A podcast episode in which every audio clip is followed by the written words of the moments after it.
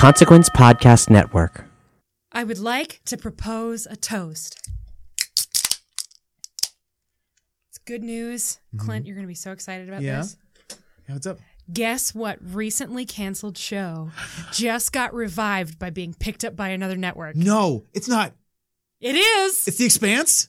oh, fuck. No, I'm sorry. What? Oh, shit. Clint, I'm sorry. It's not. What? Why would you play Oh, with my heart like this? I'm so sorry. It's it's it's Brooklyn Nine Nine. I was gonna and see. I was gonna make a joke and say the last man on Earth, and then the big reveal is it was actually Brooklyn Man, Brooklyn Nine Nine. Uh-huh. But I didn't realize I was gonna. I'm so sorry. Those aren't real tears. I just this? saw you put teardrops in your eyes. No, I'm not doing that. I- my- Teardrops my don't sound like that when you It's open very them, Clint. creaky. It's an old metal canister I of teardrops. I'm sorry that I was tearing up your heart like a Backstreet Boy. oh, thank you. But you never know. Don't the Expanse could get picked up. Maybe. I mean, I'm happy that Brooklyn Nine Nine's yeah, good. Brooklyn Nine Nine going to NBC. That's great news. Yeah. Last Man on Earth. Not so great news. last season on Earth. Oh, let's hope. Hey, cheers. Yeah. And this with open cans, no less. These we just clinked our cans and It- they, make went- no sounds. They went. Welcome to TV Party.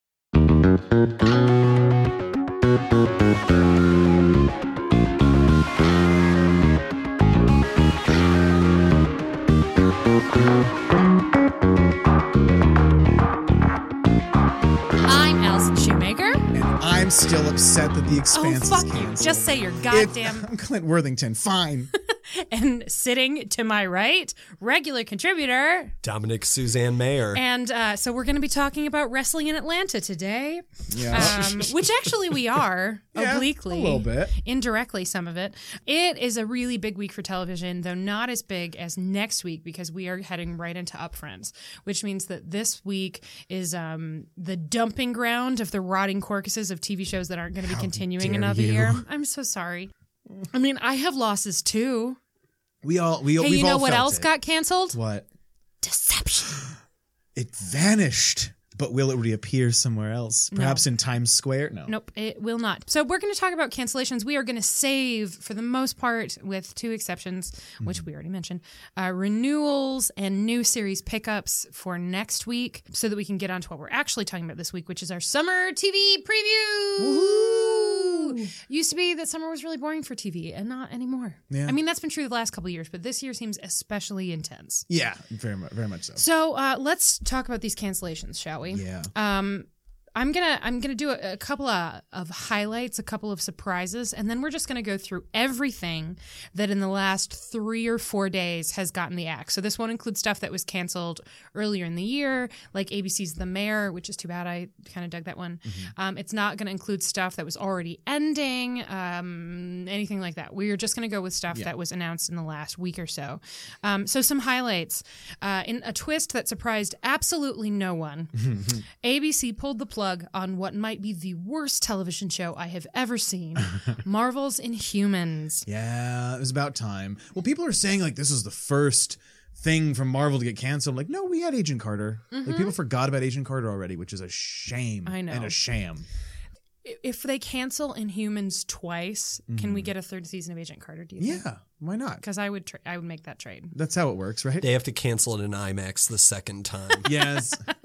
we What if they- heard people in to watch an empty screen for If 60 they minutes? cancel Iron Fist, could we get another season of Agent Carter? yeah, that money can go somewhere. something. Anyway, Yeah, well. um, so that was that was a not surprise, but something that was cheered by me. Mm-hmm. Um, in news that will probably not surprise anyone listening, NBC chose to axe Rise. Uh huh. Um, so it's um, a spring unawakening, I guess. A spring nap. A spring, a spring long goodbye. A spring slumber. a spring slumber. Well, you know that show was uh, totally hosed from the uh, Oh, from the first season, right? oh, boy. Fun fact: I haven't watched the finale yet, but Allison has, and I was uh, talking to her about the fact that uh, we haven't talked about this in the show, but um, at this point in the Rise storyline, they've decided to um, butcher Spring Awakening by tr- making it PG.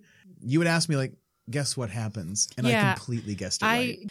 yeah, I asked Clint to guess what happens in the final episode of Rise, and he got it exactly. And the the bitch of it is, the bitch of living, if you will, is that you at home could do the exact same thing. Yep.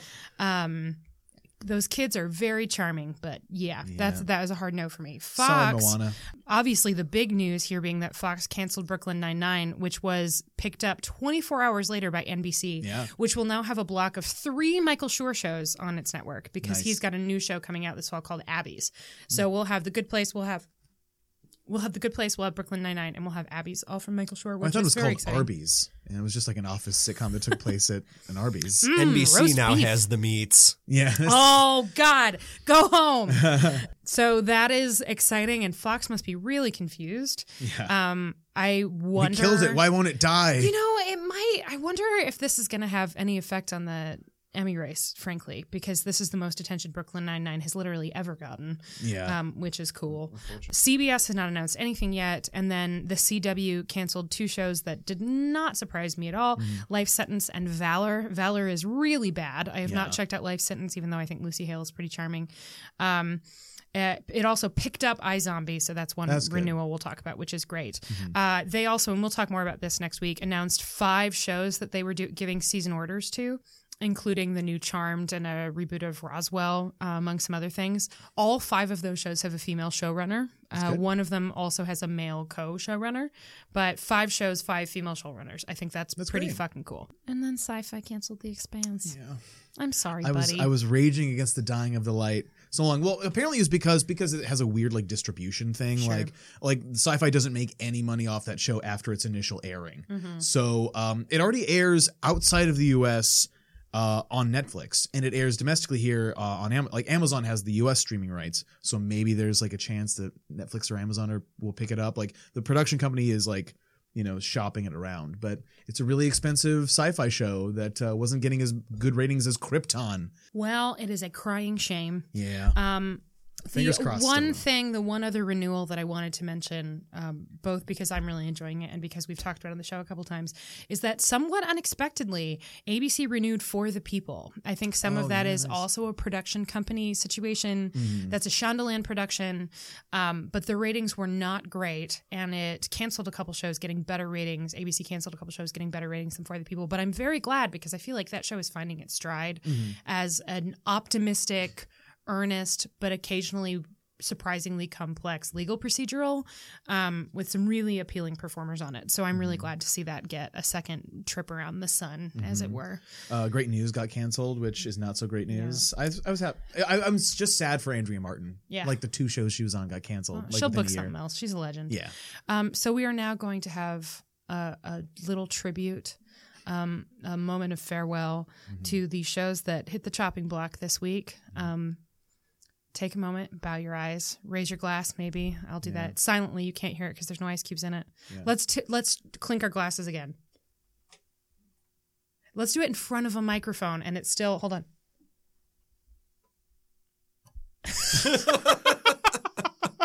That's great. still Um, nothing. uh, to the peaceful sounds of Sarah McLachlan's immortal classic. You thought I was going to say I will remember you, but I'm not. I'm saying Angel. Just picture Meg Ryan on a bike, ran down a hill with her eyes closed and her arms out, because that's a great decision.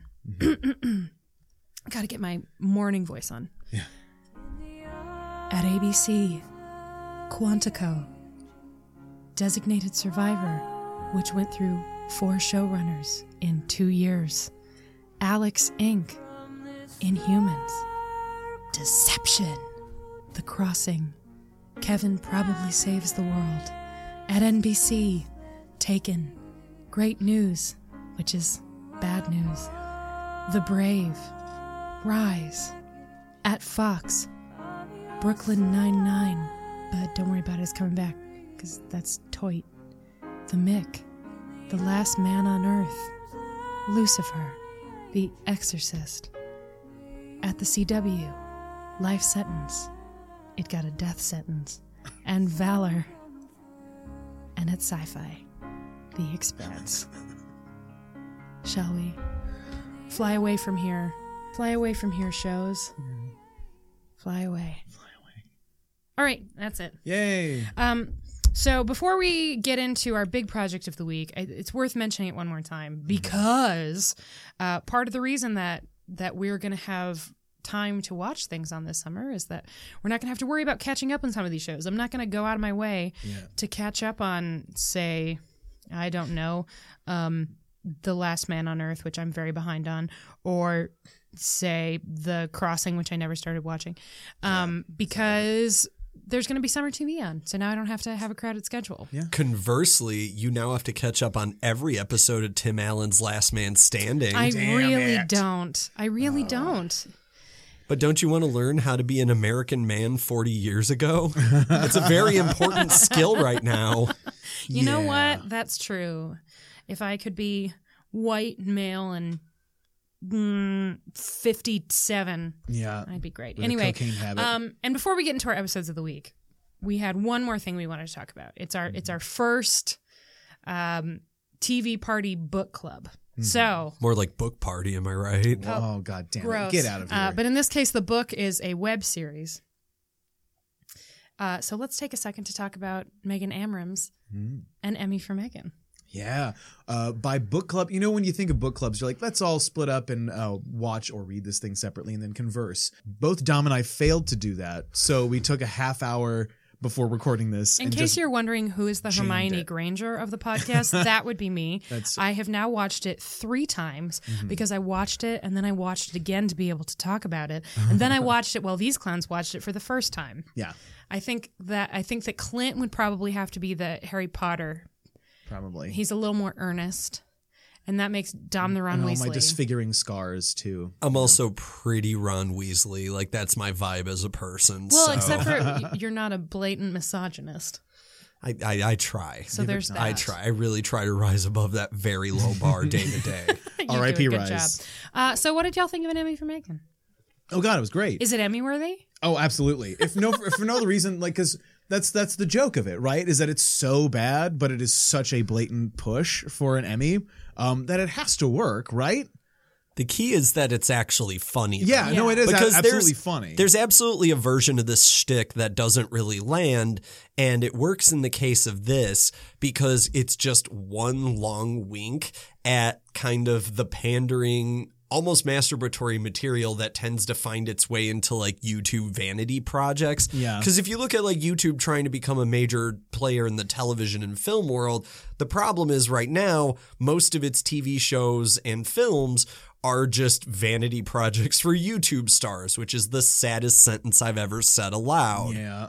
And yet, yeah, this one comes from uh, Megan Amram. Amram? I don't know. Amram. Amram. Well, the fact that they're able to play with the form in such a fascinating way, like right from the get go, she establishes the things. It has to, it has to be a six episode web series, and so they, it doesn't have to. It doesn't matter how long it is. So like episode three or four or whatever is just like, hey, they didn't give us a minimum time.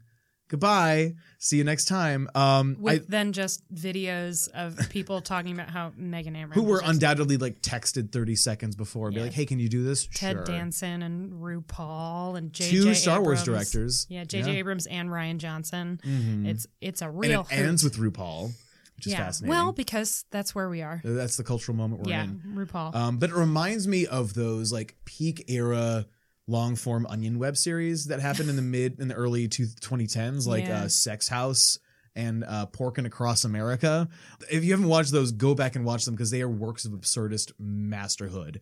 And I feel like this approaches that as well. And uh, so yeah, no, it's it's fantastic. And she has this great like effervescent smile as she's just deconstructing everything she's doing at the same time. I think my favorite recurring line is "Thank you for coming to my web series. Mhm. You could have been at any website right now. the en- the endless here." like sparkle wipes. Oh yeah. Yeah, those are great. So and the, many. And the fact that, as you pointed out uh, when we were watching it, the Emmy statue constantly references not an Emmy. It's not an Emmy. It's not. it's not even close to an Emmy. yeah. What I think would be hilarious is if an Emmy for Megan does indeed get nominated for Best Actor in Best Actress in a short form television series, comedy or drama, and the person who gets nominated is Darcy Carden. yes. That would be the ultimate sign of being in on the joke. she, well, and I mean, she's really good. Yeah. In her one episode that she's in, she's really good, and I, I just think that would be hilarious. No, absolutely. You'd give, Mem- would you give Megan an Emmy? Yeah. Yeah, I would absolutely give Megan her Emmy. hmm for sure. for Twitter feed, if nothing else. I love that she managed to find a way to plug her Twitter account on there too. Which bit was your favorite? Oh my god! I think it might have been the rendition of the Star Spangled Banner. That's my favorite. Too. That's in com- like fully committed, complete like two octaves higher than it needs to be. which is really hard to do. I was gonna say, even for a joke, God bless her being able to hit I some could of those that. terrible I mean, notes. she like you can tell from the way she's doing it that she can sing. Yeah. But like sounds I could not make. Yeah. Like could not. And I spent a lot of money on voice lessons when I was a kid. so like this props to her. It's, it's impressive Yeah. and um frightening and I'll never forget it. So Mm-hmm. that's it's a it's quite a moment. Indeed, indeed. What about you? Favorite bit? I've got to say, I it's such an easy joke, but I'm always a sucker for form manipulation cutaways. So her coming into the fourth episode and immediately declaring, "There's no cap on the episodes. Thank you for watching," and then there's a fade out to black. Shit like that will always tickle me. a good Yeah, absolutely. So yeah, I I approve. This has been our discussion of an Emmy for Megan. Mm-hmm. You can nominate us for a Webby by going to I don't know. No. No, I don't know any of that shit. A Webby for Allison. Oh, oh God, no thanks. Nobody on here dabs nearly enough for a Webby. At least that's how I understand Webby's Yes. work. That- no, that's how you win dabbies. Oh, gross. A Go dabby home. for Debbie. All right. So let's move on to our episodes of the week where we talk about the best thing we think I watched on broke TV Tom. this week. Yeah, well, I mean, he was already broken. It's true. We're just trying to fix you. I will try. Nope. To fix you. Nope, nope, nope, nope, nope, nope, nope, nope, nope, nope, nope. Continue. You were breaking me up inside. Can't- All right. Um, why don't we jump into the wide and wonderful world of the best thing we watched on TV this week? We are going to break the rules a little and um, admit that uh, there's just no way we weren't going to talk about Atlanta. So after we've done our individual picks, none of which are Atlanta, because there was no way we weren't going to talk about Atlanta, Dom and I are going to have a quick chat about the Atlanta finale. Mr. Suzanne Mayer, what is your choice for the episode of the week? So by the time everyone actually listens to this, Barry will have concluded its first season on HBO at a brisk eight episodes. It's already been renewed, luckily. Mm-hmm. But I wanted to talk quickly about Chapter 7, Loud, Fast, and Keep Going, the penultimate episode of the first season. Because after the entire season has flirted with the idea of can a person who's taken lives knowingly and willingly ever be good again? it resolves no, he really can't, but he's just going to keep going anyway. Yeah. And there is something that is both really brutally, archly funny about that, while also be gen- being genuinely devastating. Mm-hmm. And that, in a nutshell, is what I've come to like so much about this first season. The emotional beats never step on the jokes, but they are always the firm focus of every episode because it is morphed into a series about a man who may be beyond the pale of humanity attempting to be good again and coming into a slow realization that there is a firm ceiling for how much he ever actually gets to again. Right, and that's one of the great things about its essential premise too is that he's trying to become human again by engaging in just another mode of performance, albeit one that's more sort of socially acceptable, and sort of miring yourself in this like amateur level LA acting class, um, especially in the way he ties into the subplot, uh, Sally's subplot, where she wants to do Macbeth so bad, and she she depends on Barry for this one line. And even though it's just, I mean, we've established throughout the show that Barry's a bad actor, but yet they still play with that expectation of like Barry being in such mental anguish at like this situation he's ended up in that um the scene ends up playing itself out in like two or three different ways throughout the episode. I love the dream version of how that episode about about how that monologue goes and the way he like nails it and then not and then you know to seeing everything else go and it's just it's just phenomenal and the way they're able to tie Barry's own um, emotional journey with these more superficial uh, first world problems, so to speak. Like, can I pull off a Macbeth monologue to impress this agent? Is really really cool. And then, yeah, like you said, they're they're not afraid to pull like the violent punches, like in the very beginning with the the the van and that scene with him and Chris Marquette. Absolutely. And I think it's really finding its footing as a serio comic series with emphasis on the former because you've seen a lot of like dramedies about morally wayward hitmen. That's like a weirdly prolific subgenre at this Yeah. point, if anything. And Barry's doing something interesting because it's more about Barry the hitman than it is Barry the civilian. Mm-hmm. And I think that's a really interesting tweak to that formula because it's more interested in what makes him good at the thing he is cursed to be great at. Mm-hmm. Because that's the one thing I love about the show, too. From the pilot on, they have done a good job at every step of illustrating he is a remarkably talented contract killer mm-hmm. and he doesn't want to be more than anything. And that's where the tension emerges. And that's a really interesting way to play that out. And now you have an episode ending with an even more haunting idea, which is now he's finally suffered enough to make genuinely great art. Yeah. And there is such a bitter, bitter irony to that. Mm-hmm. seeing the the disconnect between his genuine anguish and Gene popping in on him in that dressing room and he's like, "Okay, I see you're still in that place. I'm going to go." As he's punching the wall and screaming and throwing chairs like because you know, you think of that thing as being like the thing an ultimate method actor would do, but no, like just so seeing those like th- that disconnect is really awesome. Barry. Barry. I, Barry. it sounds amazing. I mean, I'm looking forward to, the finale. Yeah. Uh, Clint, what is your pick for episode of the week? Well, since I only have so many opportunities to talk about The Expanse now, we're going to talk about The Expanse for a couple minutes, or I am. I'm going to talk at you about The Expanse. Um, the Expanse uh, just finished the uh, fifth episode of what is now, for now, its final season, uh, Triple Point.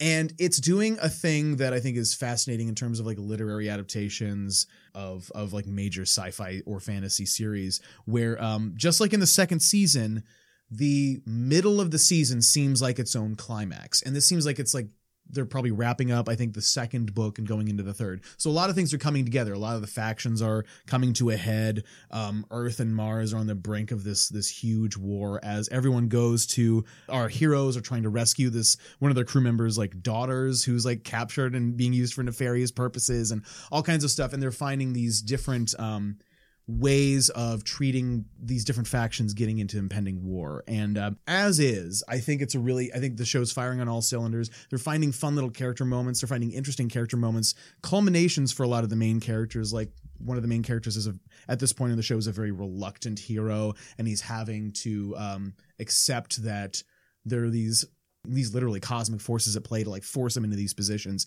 to make very selfless decisions. And um, in the context of a wartime drama, like seeing opposing captains from two different factions of a ship trying to figure out whether or not they need to be firing on each other. You know, the show is very good at exploring in a near future context these um, these military and political um, thriller elements. And I think this one leans more on the military stuff than normal, but uh, it just it's still just a great great genre show and I want it I want it to live so much but I'm so sorry I'm so sad it's gone. We haven't even gotten to David Strathairn yet in the show and I can't wait to find out what the hell he's doing here. Well, hopefully it finds a home because it sounds great. Mm. It's fun. I'm sure I'm selling not- it really well. You are like- no, I, ha- I Yeah. just it's one of the you know it's well it's TV. We're about to talk a show talk about a show that's super hot that's so Yeah. hot right now Right. that neither of you have seen. Um, so it's really really hard to keep up with everything that's great, and I am Yeah. super looking forward to watching it, and I hope it finds a home on another network. Mm-hmm. Um, with that. Let's move on to my pick. Uh, like Kate said last week when we were on, we're beginning to to get a bit samey in our choices because Mm-hmm. there are a couple shows on right now that are so excellent week in and week out that it's sort of impossible to ignore them. So I was really hoping to pick something else this week. Um, there was an episode of The Terror this week that was really incredible. Uh, there were some other really big highlights. Obviously, we'll be talking about Atlanta. This week's The Americans is excellent. Lots and lots of good stuff. Uh, but I just have to talk about Killing Eve. The most recent episode is called I Have a Thing for Bathrooms. By the time this episode airs, the next episode of Killing Eve will have been out, but we are talking about this one because Jesus Christ, I just have to. Um, so.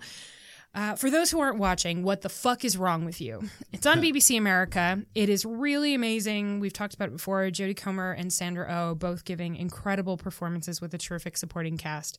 I Have a Thing for Bathrooms picks up at the end of Sorry Baby, seconds after the end of Sorry Baby, which is the episode we talked about last week, where we see Villanelle coming over this hill, heading toward a car in which are Elena and Dick Swab and Eve.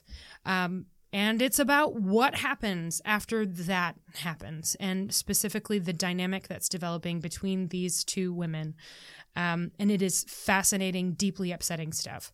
I have a thing for bathrooms has a genuine jump scare in it that made me laugh so hard that I paused the TV and just needed a second to recover. Um, it's got a scene that takes place in a kitchen that is so deeply creepy and complicated and messed up that I'm sort of still thinking about it. Um, you know, a couple of days later. Uh, it's the best episode Sandra Oh's had so far. It's the best episode that Jodie Comer's have so far. I would easily say it's the best episode of the series so far, which is saying something because we've picked it at this point, I think, four times, and this is the fifth episode. Um, so yeah, I just I don't want to. These two haven't watched it yet, and it's so young in its life that it's re- it, you're still at a point when you can get in and experience it with everybody else. So don't be like these two fools. Yeah. Just start watching Killing mistakes. Eve. You can watch it on BBC America. I think it's bbcamerica.com. Um, whatever. Just Google BBC America. Go to that site. They have an app as well. I feel like it may be possible to watch it on the AMC app too. That's at least how I watched the first episode. So Awesome. Yeah, just get there because I have a feeling that these final three episodes are going to be deeply compelling stuff. Um, luckily, it's already renewed for a second season. And I have the finale screener waiting for me in my screener's account. I can't wait. That's how I'm spending my Saturday night. um, I just can't wait. Uh, so, have I convinced you yet, assholes? You have. yeah, I was convinced from first episode. I just need to find the time now. which I I well, you're both it. fired. You've got plenty of time. Just kidding. Thank you. You're welcome. Okay. Uh, speaking of things Clint hasn't seen yet. Yeah. Sorry, bro. You're going to have to take a That's knee for a minute so that we can talk about the final episode of the second season of Atlanta, Robbin' Season.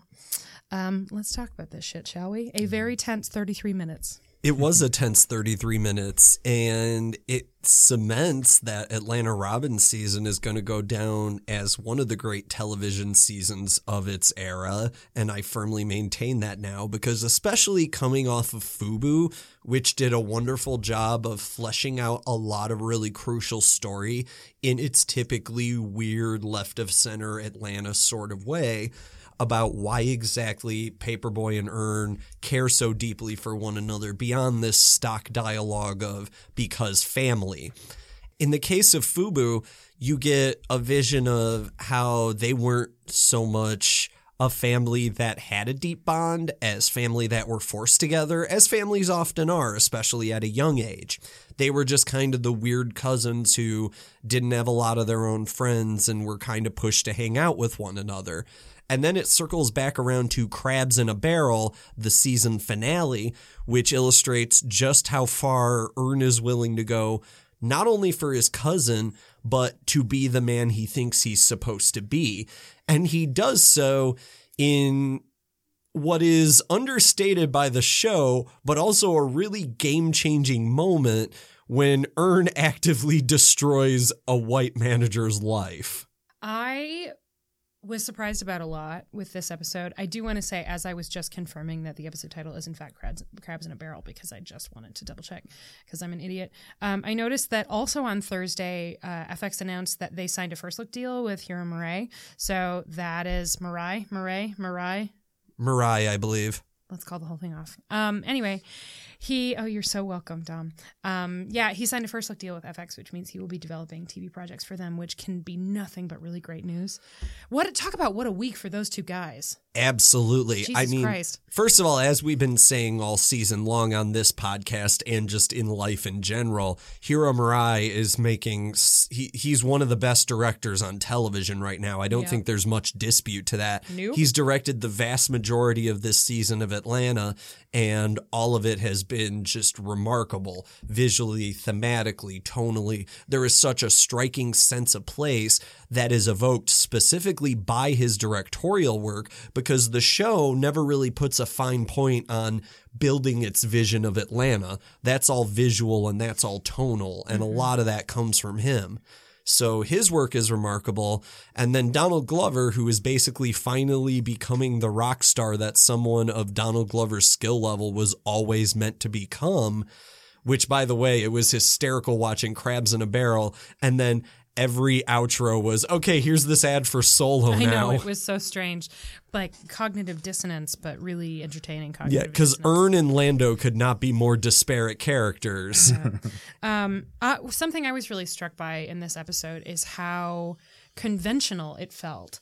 Um, still really surreal. That Lyft ride was super surreal. The conversation with the, with Lottie's teacher was super surreal. The line, um, "When I see a steer smart enough to get out, I leave the gate open."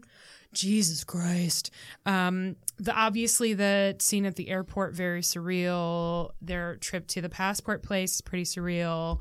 The that fi- beautiful final shot of that couch, pretty surreal. But in terms of what it does, this season felt a lot like like I it felt a lot like um a collection of short stories as opposed to one narrative. Absolutely. But here I'm gonna this is gonna be my obnoxious literary reference of the week. Have y'all read Winesburg, Ohio? No. Can't say I have. So that is what watching this episode made me think of. Winesburg, Ohio by Sherwood Anderson is a collection of short stories that are all interconnected, but you don't really realize it until you've started to kind of tear through them. And of course they all are. And there's been a thematic arc, there have been individual character arcs, but I didn't realize exactly how vital Earn's arc was, how vital Al's arc was and how directly related and oppositional they are until we got to that scene at the airport. And in that respect, it's a very conventional episode of television. It takes all the things that have been happening through the course of the whole season and brings them together in one moment that sort of crystallizes what's going on. And then there's a conversation afterward that reflects that. And it just like incredibly graceful, well constructed, um, familiar TV achieved in an incredibly rich, unexpected, left of center, as you put it, style. And I think that is nuts. Well, and it's harkening back further than this season. There's this gorgeous moment right before the meat of the airport sequence gets going where they blow past two more guys who are pushing credit cards in the airport Yeah. lobby the way that Earn was in the pilot of the series. And that's what I really adore about Atlanta more than anything. I mean, there's a lot of traits, but one of the things I really, really admire is how it tells its story and it tells it in a lucid way. You just have to pay attention and be willing to engage with it on its terms by its rhythm. And I think that is just bold, incredible filmmaking, television mm-hmm. making, whatever phrase you want to throw at it. And I mean, like, and what I really amazes me about Robbin' Season at this point is how, yeah, you've got the episodes like Teddy Perkins and Woods and Barbershop that are very buzzy and bu- easy to gain buzz.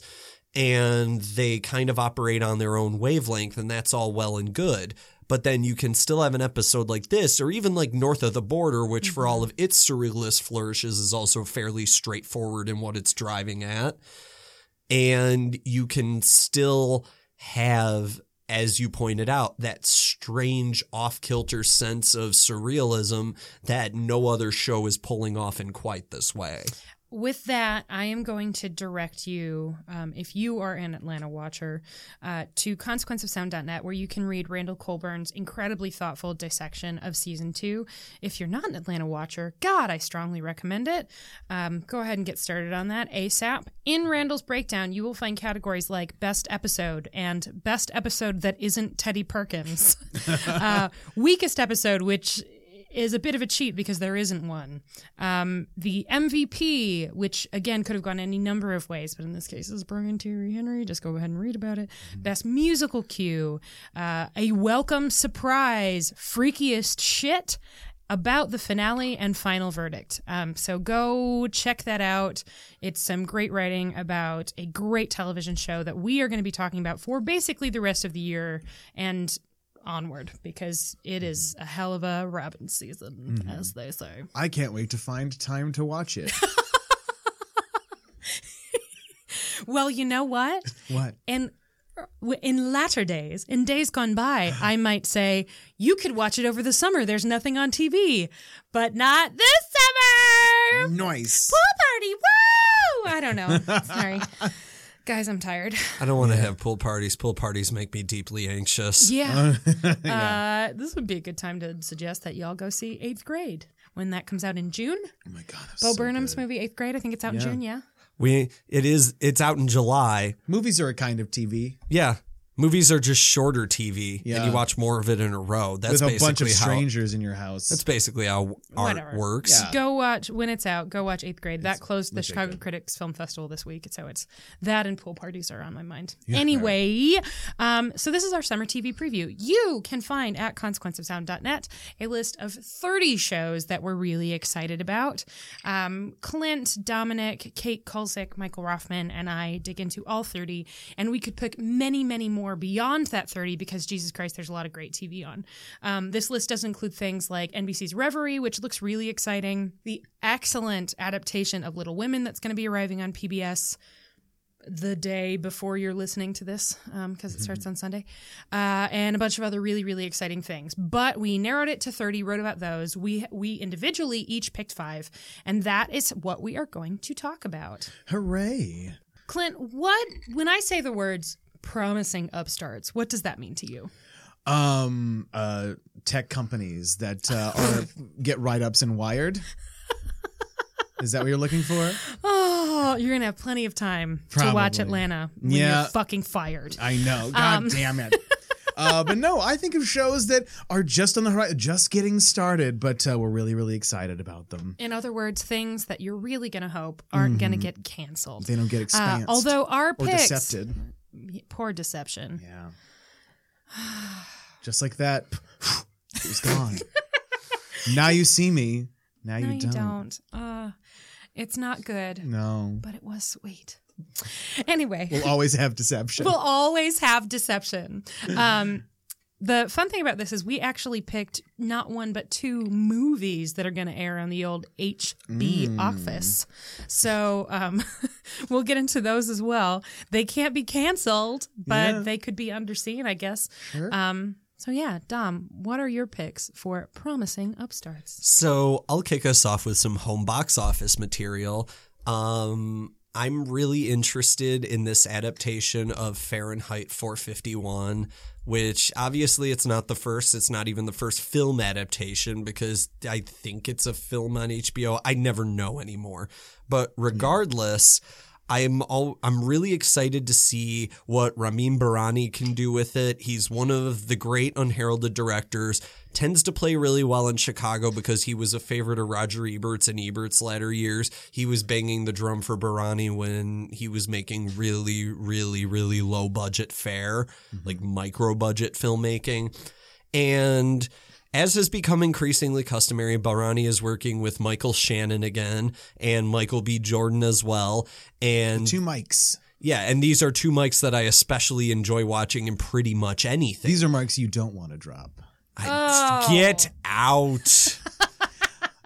Yeah, I'm not know going what? anywhere. This Hold is my room. Hold on, We are we are in hold on. Boom.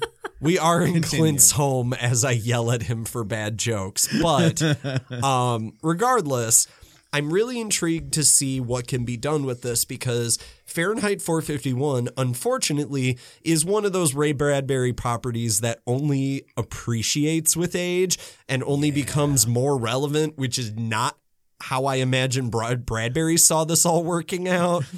But That's not how speculative fiction is supposed to work. You're supposed to tell us what not to be doing. Exactly. We're not supposed to take it as a primer. Yeah. So, on that basis, it's upsetting that Fahrenheit 451 is back, but at the exact same time, I'm really intrigued by the idea of updating it for a world where the scenario is becoming eerily plausible. Such as in the case of the 1966 adaptation, where Truffaut was able to adapt the film for an era that was struggling with like subversive literature coming out and like what the reactionary panic to that might mean. Mm-hmm. Now you have an era where information is everywhere and you have people making genuine, straight faced, earnest arguments that we need less information, which is getting mm-hmm. really scary really well, and, quickly. and conflicting versions of information, like you know, like the literal and figurative fake news mm-hmm. kind of stuff. So in a in a world where what is truth and what is actual knowledge, like it's increasingly muddied, this is an interesting time to put out a Fahrenheit 451 adaptation. Absolutely. And I think that's going to be really exciting. And then speaking of literature, which is really the only even vague segue I have into my second choice, we can also talk about Hulu's Castle Rock, Yay. which you will be hearing a lot about on Consequence of Sound. I'm just going to go out on a limb here. That's the musical episode of Castle, right? Yeah, absolutely. Cool. It, wa it was uh, Steven Bochco's Get out. Steven Bochco's short-lived Castle Allison. spinoff. I'm intrigued by Castle Rock precisely because of how little I know about it. We know that it's a J.J. Abrams joint. We know that it's based on the Stephen King extended universe. and honestly, I think it could be a really cool way of getting a getting a Dark Tower adaptation in That the doesn't blow. increasingly likely event that the TV Dark Tower never comes into being. Yeah. And yes, if it doesn't suck as badly as the movie, which is a movie that put me to sleep and that basically never happens in movies. yeah. um, but so where the Losers Club will be all over Castle Rock for the entirety of its run week after week, what we can say for the time being is that it's a really interesting proposition because in becoming a new story based within the King world, you can go anywhere, which ironically is where the Dark Tower was supposed to go, Yeah. where it eventually brings in other elements from other King stories, and even at one point, ridiculously, Stephen King himself as a character in the narrative. So Castle Rock can pretty much do anything. You have an interesting cast thrown together with actors like Melanie Lynskey, Andre Holland, Jane Levy of um, the absolutely incredible Evil Dead remake, which I will always stand for Oh, in any yeah. She context. And you have Bill Skarsgård showing up, and at least as of right now, he's not Pennywise the clown. But it, it's a question of how long the show will be able to fight the urge. I mean, he's just right there. he is. He's right there. And you have the ultimate king actor, Sissy Spacek, showing mm. up. So, all around, Castle Rock is going to be a really exciting experiment in what I wish more properties that want to create a cinematic universe or television universe or whatever would do, mm-hmm. where they take all of those known stories and actually make something new and engaging and interesting out of them. I'm Yeah. particularly excited about Andre Holland, who is just great in literally everything he's in. Um, he was my favorite part of shit. What the fuck? Not Hotel. The one with the haunted house and the people in the woods. Roanoke. he Oh, was one of my the- favorite parts of. American And he's in Horror Story. Moonlight. Roanoke. Yeah. Yeah. he is in Heartbreaking in that. yeah, really great in Moonlight and um, and many other things.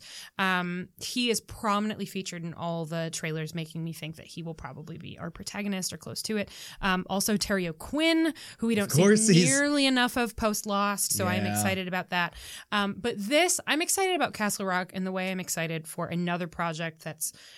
uh, still in development, so way too early to even start predicting when it's going to show up, which is the premiere of um, the Kingkiller Chronicles universe, the f- the Four Corners. I'm not sure what they're going to call it in the book. It's the Four Corners, um, where Patrick Roth, the novelist Patrick, Patrick Rothfuss, signed a deal that includes uh, film adaptations of his movies, a television series based in the world of his movies, and a video game that are all interconnected, which I think is fucking cool as hell. Um, that project would be excited to me, even if it wasn't being in part executive produced by Lin Manuel Miranda, who presumably is also going to be writing the music for Name of the Wind and The Wise Man's Fear. Um, music plays a really important role in those books. Um, but the series is interesting to me because there's this beloved, soon to be trilogy of incredible novels, uh, and they're already just planning to tell more stories in that world. And I, that is very, very exciting to me. So Castle Rock is easily the King adaptation I'm most excited about because I think it's sort of liberating. Uh, beyond that, because it's on Hulu, it also makes it landing on the home of one of my favorite King adaptations, which is the really excellent miniseries adaptation of 11.22.63, which um, I think bodes really also produced by J.J. Abrams. So I, I think that bodes very well for this project. Uh, as opposed to Netflix, which was the home of 1922 and uh, Gerald's Game. Hey, listen. Yeah. Whatever I can say for that Gerald's Game adaptation, the glove removal is one of the scariest, most unsettling things I've seen in a film in years. so there's she's- something to be glove. said for that. Yeah. It's she's really great in that. Yeah. Uh, Clint, what are your picks for the promising upstarts? Ooh. Well, there are a couple of things. One is an adaptation of uh, of a book that was that has already spawned uh, one of my favorite films of all time, which is Picnic at Hanging Rock. Uh, I believe. Oh, what network's doing it? Oh, it's just Amazon. Um, it's a limited series uh, based on the book by Joan Lindsay, which was made into a 1974, I think, movie by Peter Weir. And if you haven't seen it, it is one of the most haunting scariest without being a horror movie movies you'll ever see. Um, takes place. It's it basically tells the story of the this group of Australian school children like running in this all girls school. Um, they all take a trip to the Tischler Hanging Rock. A few of them disappear, and the sort of the the dynamics between the remaining girls as but basically, you know, just seeing the the the way the remaining schoolgirls who were left behind uh, deal with that loss and this mysterious disappearance. Some looking for them, some some sort of trying to move move, move beyond it. The cast looks really interesting. Uh, Natalie Dormer is going to lead it from uh, as the headmistress. Um, the costumes already look amazing. Like if you see the early uh, production photos. Let's see. Oh, it's going to be directed by a few um, decent you know, Australian or uh, Canadian directors. Uh, Michael Rymer, I know, do he did a lot of Battlestar Galactica. You know, I'm just generally looking forward to it based purely on the strength of the material and Natalie Dormer and just what we've seen so far. Um, and the fact that it's going to be a limited series, so they're not like trying to stretch it out. Um, they're not going to have the, not the problem, but the challenge that Handmaid's Tale has, where they have to go outside the confines of the book. So I'm looking forward to that. But one I'm actually really, really excited about, and I didn't know until I was researching it for this list, is a new AMC show called Dietland Oh, I'm so excited Um, for Dietland. which is this beautiful looking dark comedy from the uh, based on another novel um, by Sarai Walker, who uh, came up with the idea for her own novel after watching Fight Club, and she's like, "Why isn't there a girls' version of this?" It's the tale of this plus size woman named Plum Kettle. Who's an assistant at this prominent New York fashion magazine, uh, headed by Julianna Margulies, in the midst of all the sort of the rat race and dealing with street harassment, that kind of stuff. Uh, from what I can tell from the trailer, she ends up becoming this vigilante, essentially like murdering terrible men. And it looks like it's going to be really fascinating. It looks like it's going to be really whip smart and funny. Um, the lead is played by Joy Nash, who I think is a relative unknown, but it'll be a really nice, uh, you know, nice lead role for her to sink her teeth into and really make a huge impression. Yeah, Julianna Margulies is beautiful as always. Um, I'm really looking forward to it. The, the trailers look really fun if you get uh, get a chance to do it. Uh, we should mention that Joy Nash was recently seen on a show that I don't think we've covered very much, uh Twin Peaks: The Return. Oh Uh, yes, she appeared in part eight. Um, Well. so that is yeah. nice. so she's a Twin Peaks alum. Yeah. Uh, I just can't wait for this one. I don't really have anything to add. It's the Yeah. showrunner is Marti Noxon of Unreal. Um, Robin Weigert's going to be in it too. Yeah. Tamara Tunie, that was the other face I recognized. Um, Yeah. yeah, it just looks like it's gonna be really like vicious in the best way. It's gonna be like a, I, I think I described it as uh, Ugly Betty meets American Psycho. I'm. I, it's just gonna. It's gonna be really whip smart and and surprisingly dark. I'm just so jazzed for it. Yeah, I am stoked. All right. Uh, my picks one has already started. Uh, this is the Stars series Vida, which is created and produced by Tanya Saracho, an excellent playwright who, until, you know, kind of relatively recently was based in Chicago. Um, really incredible writer. She wrote most of the early episodes of the series while she was recovering from back surgery and was unable to move, um, which is not why they're good. They're good because she's excellent. Um, but there is. You can sort of imagine a world where she was able to achieve this really great thing. And Vida, I've only seen the first episode, but it is excellent. Where when all you're able to do is sort of wish that you could do things other than work, but work is what you have, and you pour your whole heart and soul into this thing, magical things can happen. And Jesus Christ, is it good? Vida is the story of two sisters, two Mexican American sisters, who have to go home to their East Los Angeles neighborhood um, when their mother dies unexpectedly. Once there, this is something that comes out in the first episode, but it's teased pretty heavily in the trailers, so I'm just gonna let it fly. They discover that, unbeknownst to them, their mother had gotten married to a woman um, who has, and she, that she has left the bar that she owned, Vida's, to her two daughters and her wife. um, and neither of the daughters knew that she had been married. They both want to sell the bar. Um, her wife absolutely refuses and said it's not what she would have wanted, uh, and that all sort of happens in the first episode. Um, it's set against a backdrop of a neighborhood being gentrified. Um, and the extremely negative reaction that most residents are having to that, sort of encapsulated by the younger sister of someone one of the sisters used to date, um, who acts as kind of a, Saracho described it as a Greek chorus. It is a half hour comedic drama. The whole thing is beautifully shot. It's incredibly cinematic, beautiful to look at, really, really stylish. The cinematographer, Carmen Cabana, is Afro Latina. Um, in a piece that aired after the first episode, talks briefly about how much it means to her to have a cinematographer that understands their skin tones. Everyone looks incredibly beautiful, but the neighborhood looks really beautiful too. It's epic in scale, really intimate in content, uh, and I could not be more excited about this one. So it's only half an hour. you should watch it. It's great. Um, and I think is going to be really, really special moving forward. Uh, I also think you can expect to hear both of the sisters, but Melissa Barrera in particular talked about in Emmy conversations as we approach those dates. So, yeah, Vida. Here's hoping So it has a very long life, or as Coldplay would say. Oh, God damn it. That one Do it. stung. Do it. Hit her with it. Viva la vida. Ah, God. Ah. I'm just torturing you at this point. What's your other show? What's your other promising upstart? How am I supposed to talk about the Tale now? No. You just broke me. so, The Tale, um, probably the most buzzed about film to come out of this year's Sundance. A the first narrative feature length film to come from documentarian Jennifer Fox, um, who is making a movie about a documentarian named Jennifer Fox, uh, who is forced to confront some memories in her childhood that she thought were one thing that may be something else. When her mother, Ellen Burstyn, discovers um, some stories that she wrote when she was a child, uh, Jennifer Fox is played by Laura Dern, who some of you may know from a little film called Jurassic Park and nothing else because she's not a particularly busy actor. Yeah. It's hilarious because she won an Emmy last year and is probably going to win one this year, or maybe three, maybe four. She's going to be nominated in several categories this year because Laura Dern is very good at her job and also famous.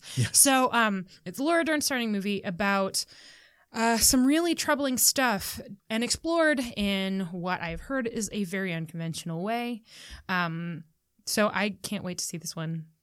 It's sitting in my inbox right now. Can't Yes. wait. Dom, as our resident film expert, what have you heard about this one? I've heard that it's not a movie to watch if you have anything else to do the rest of the day after you watch it. And I don't mean to be glib about that, but there are some movies that are just going to drain the life out of you and you're just going to want to like lay on the floor groaning for a while after they conclude. Mm-hmm. This may be one such outing. But otherwise, I've heard that in general, especially in a film climate where we're able to start confronting these things because it's almost like women making movies about their own experiences as an important part of art or something. What? Yeah, I know this is like new news that just happened now.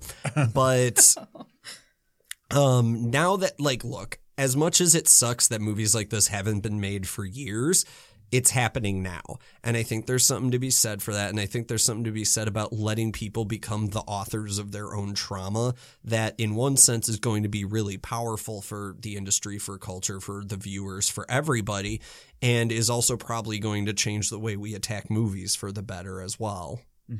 Um, yeah, I mean, I don't know that I really need to say anything more than that. Yeah. Uh, I am excited that this is going to be seen by a lot of people. Um, it is interesting to me that the sort of most talked about title out of Sundance was snapped up by HBO. Um, so that's an interesting thing. But you know what? The biggest buyers at Sundance now are Amazon, Netflix, and other streaming services. That's just the new way of things. Like at the end of the day, you you kind of hit the nail on the head, Allison. More people are going to see the tale because it's on HBO Memorial Day weekend than we're ever going to see it in a theater. And as sad as that makes me, it's just true. Yeah. Well, I mean, you know, Laura Dern on HBO. We'll see how that works out. Reader, should I fire him? Um, I am testing it. it's a joke because they're listeners. What? I know. Um, all right, let's take a quick break Okay. and come back to talk about our solid contenders and then gasp our top picks for the summer. What? Well, that was a refreshing break. Ooh. I don't know what that noise was, but it happened. We are back with our summer TV preview, where we are mm. previewing things that are going to be on TV over the summer. I get it now. I know it's wild, I understand. right? Okay, so Dom, talk to me about one of your picks for the solid contenders, the things you think are have the possibility to be one of the highlights of the year in television. Well, let me kick off by talking about my life highlight in pretty much any year the Great British Baking Show. Yay! I don't have to say a lot about it. It's back. Uh, Clinton and Allison both just high fived. Yeah. It's great. The vibe, it, see, I just said the name of the show and the vibe is already better in the recording Right? booth. It's really true. For it's people so aggressively pleasant. for people who all they know is it's British and a baking show, w- will you let people know about this this wonderful delight?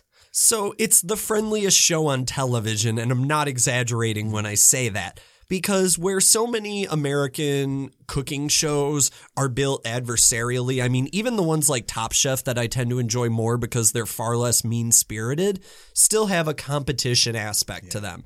And I mean, Cutthroat Kitchen. Exactly. Iron Chef Gauntlet.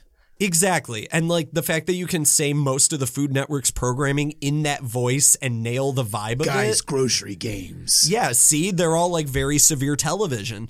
And I think. The Barefoot Contessa.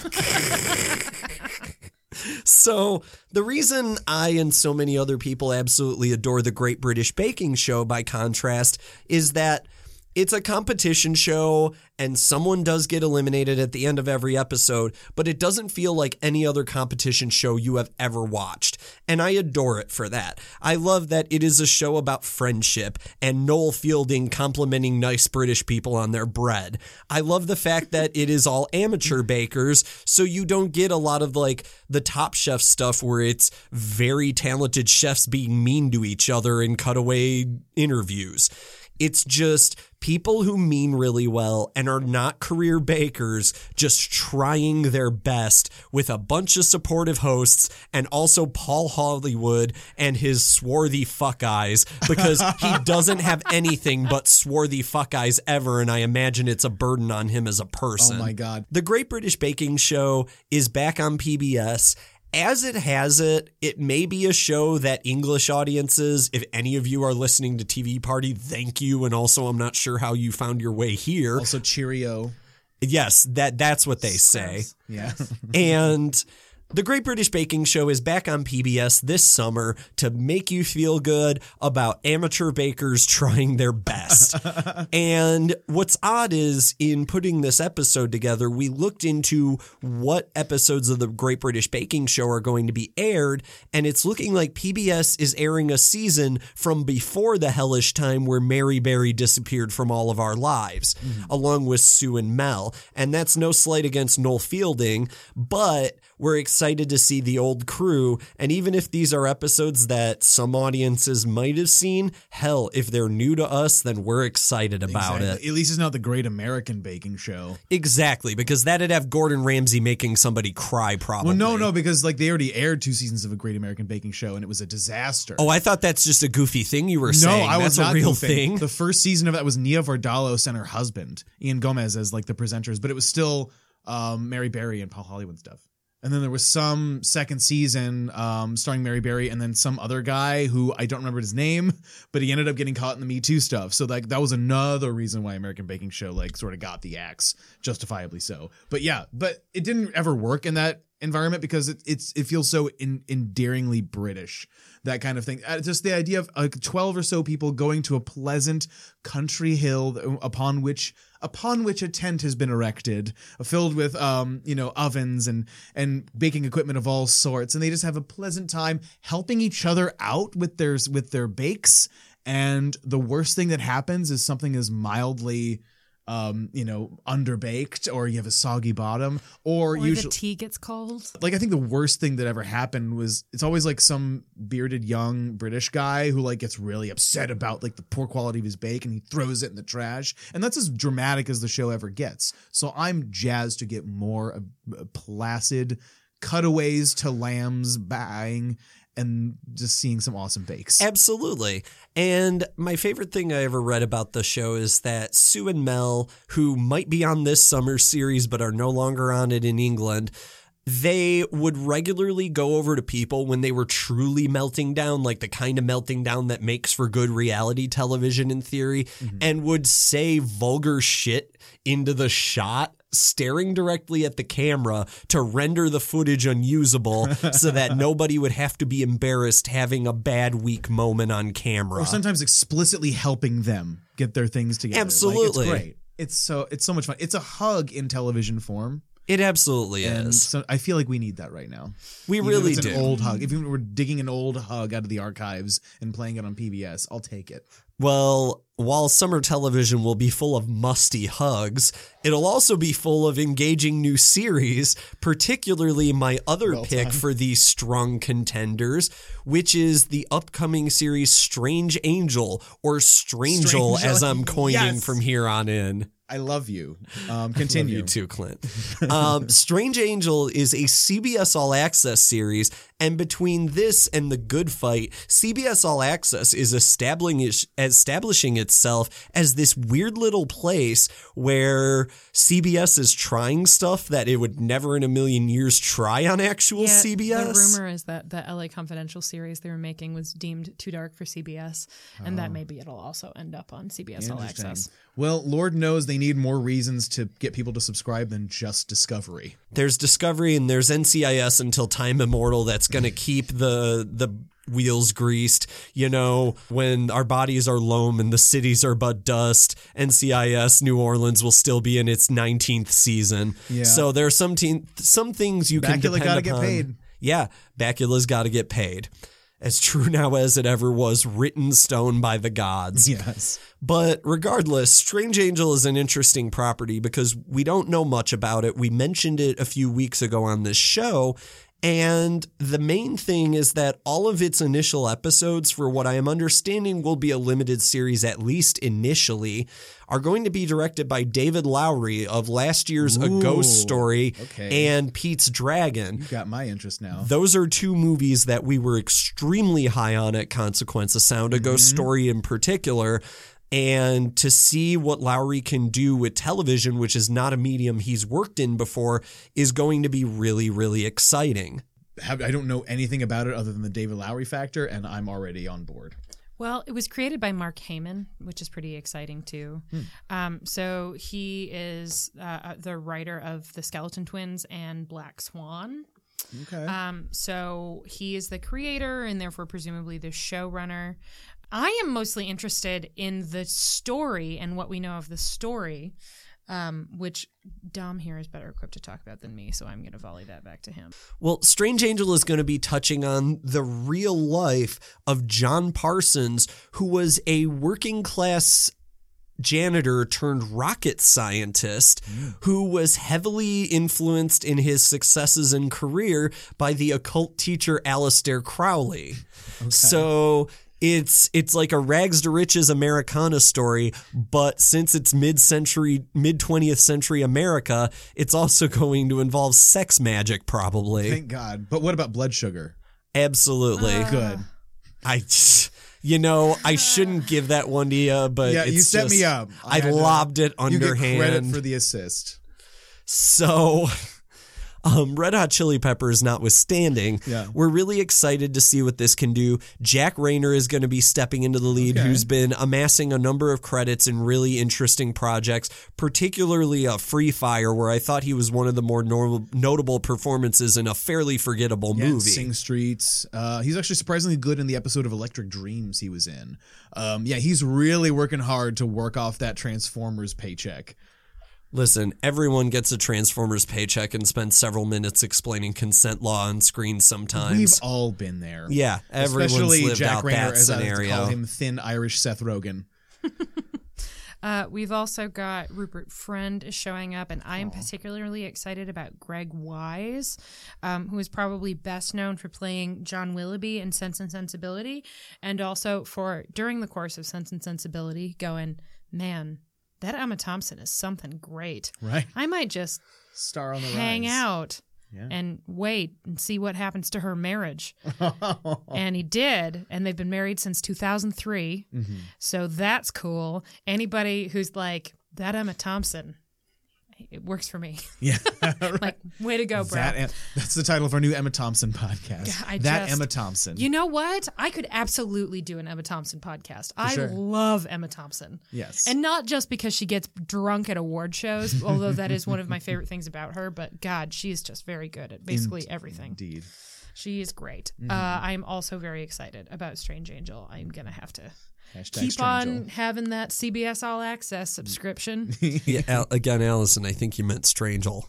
I didn't mean Strangel. I, I think deep down We're gonna make it happen. I'm pretty sure I didn't. Clint, Yes. what are your picks for the solid contenders? Well, when I thought of solid contenders, I thought of picking perhaps the most solid contender. uh, perhaps perhaps rock solid, perhaps bulletproof contender, and that is uh, Luke Cage. Now, in terms of Netflix Marvel shows, second seasons uh, tend to not go great. Like Jessica Jones was perfectly fine, but it was a step down from season one. Apart from the first four episodes of season two, Daredevil wasn't too great. But uh, Luke Cage season two, I'm holding out hope because the first season had a lot of great stuff with it, and I think they're they're hopefully they're learning their lessons. Um, they're sort of taking their hits and uh, and moving moving forward. Luke Cage season one put him in a very different, very interesting place. I think season two is gonna go more towards the heroes for hire thing, where like you know we're gonna have a lot of the characters we love from the first season of Luke Cage. Uh, Misty Knight's back now with a bionic fucking arm, which I'm really excited about. Uh, Claire Temple's back. I think she she's probably maybe this is the best use of her um, in the Marvel in the Netflix Marvel universe is on Luke Cage because they they are romantically involved. Alfre Woodard's back, which is great because I stand for her back in the uh, uh, Hall of Faces episode for that. And then we get new villain Bushmaster, played by Mustafa Shakir. He's been on a in a few things. He was on an episode of Timeless. He was in the Watergate episode of Timeless, and a few other things. He was in Brawl in Cell Block 99. Here's hoping that he maybe he overcomes the villain problem. I'm not sure, but we also get notable guests like Iron Fist. He's gonna be great. I'm looking forward to seeing him again. Um, but also people um, can't. People can't tell that sarcasm. Oh, okay, you were too. You, I'm just letting you know you were too convincing Oh, there. fine. And I just can't let people think we're a young podcast. Yeah. If people are finding us for the first time, I don't want them to hear you be excited about Danny Rand. I guess shrugs don't don't carry they through don't. microphone. You can't hear them. You, in fact, all you can really hear is the sound of two aluminum cans clinking together. It's so sad. But one unironic, non-sarcastic, notable guest role is Reggie Cathy. Um, because I think it's going to be one of his last roles on screen is is here, which I think, and I think he's playing Luke Cage's dad, which I think is going to be an interesting uh, deal. So yeah, it's going to be continuing the show. Um, I'm looking forward to. I'll, I'll I'll see it. Of course, I'll see it. Um, I'm hoping it'll be a lot more even in quality than Luke Cage, which sort of very varied between like extreme highs and extreme lows. Um, so I'm hoping for a little bit more consistency there. One like insider baseball note about Luke Cage. I should say part of the reason that I'm excited for Luke Cage. Yeah. Um, and I haven't started yet, and frankly couldn't say if I could because I had to sign away my life, and that's what you do when you get Marvel screeners. Yeah. Um, but I got screeners for the entire season of Luke Cage more than two months early, Yeah.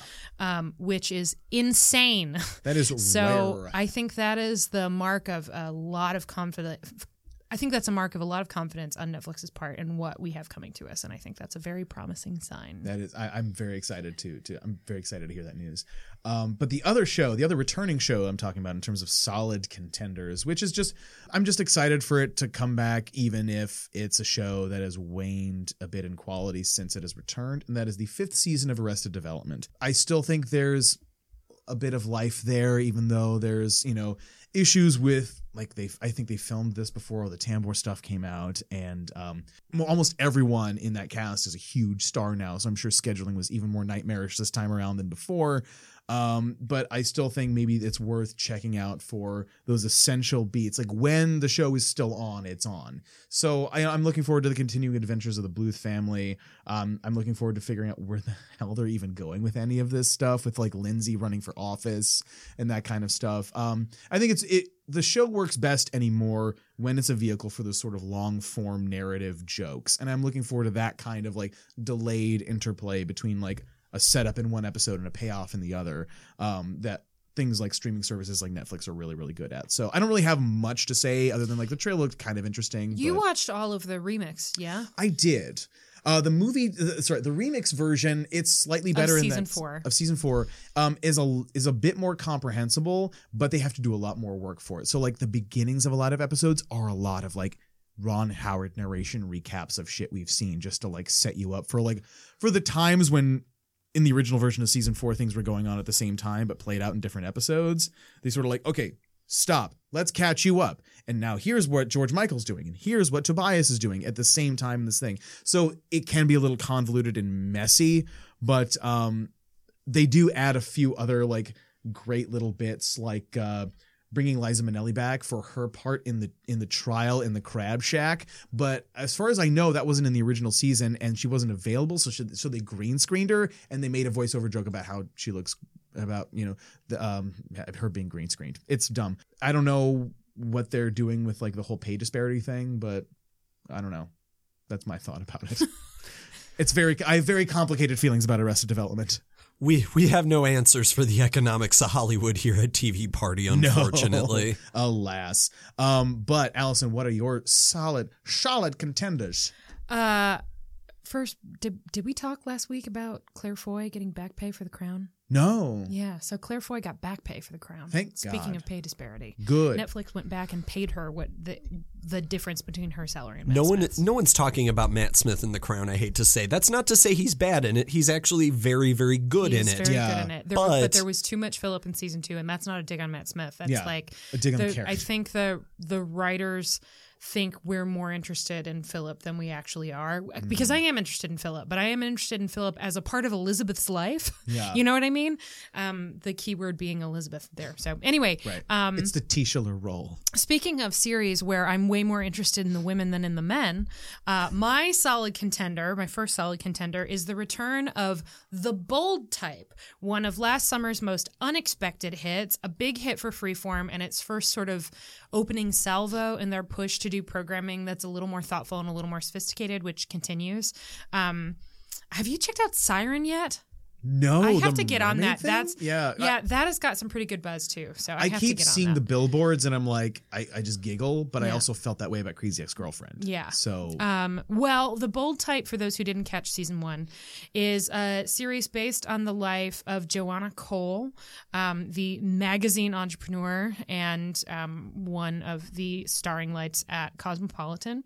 Um, she uh, has lived a lot of life, and the result in sort of putting it into a blender and coming up with something new is The Bold Type, which follows three young women who are working at a magazine aimed at young women in New York City.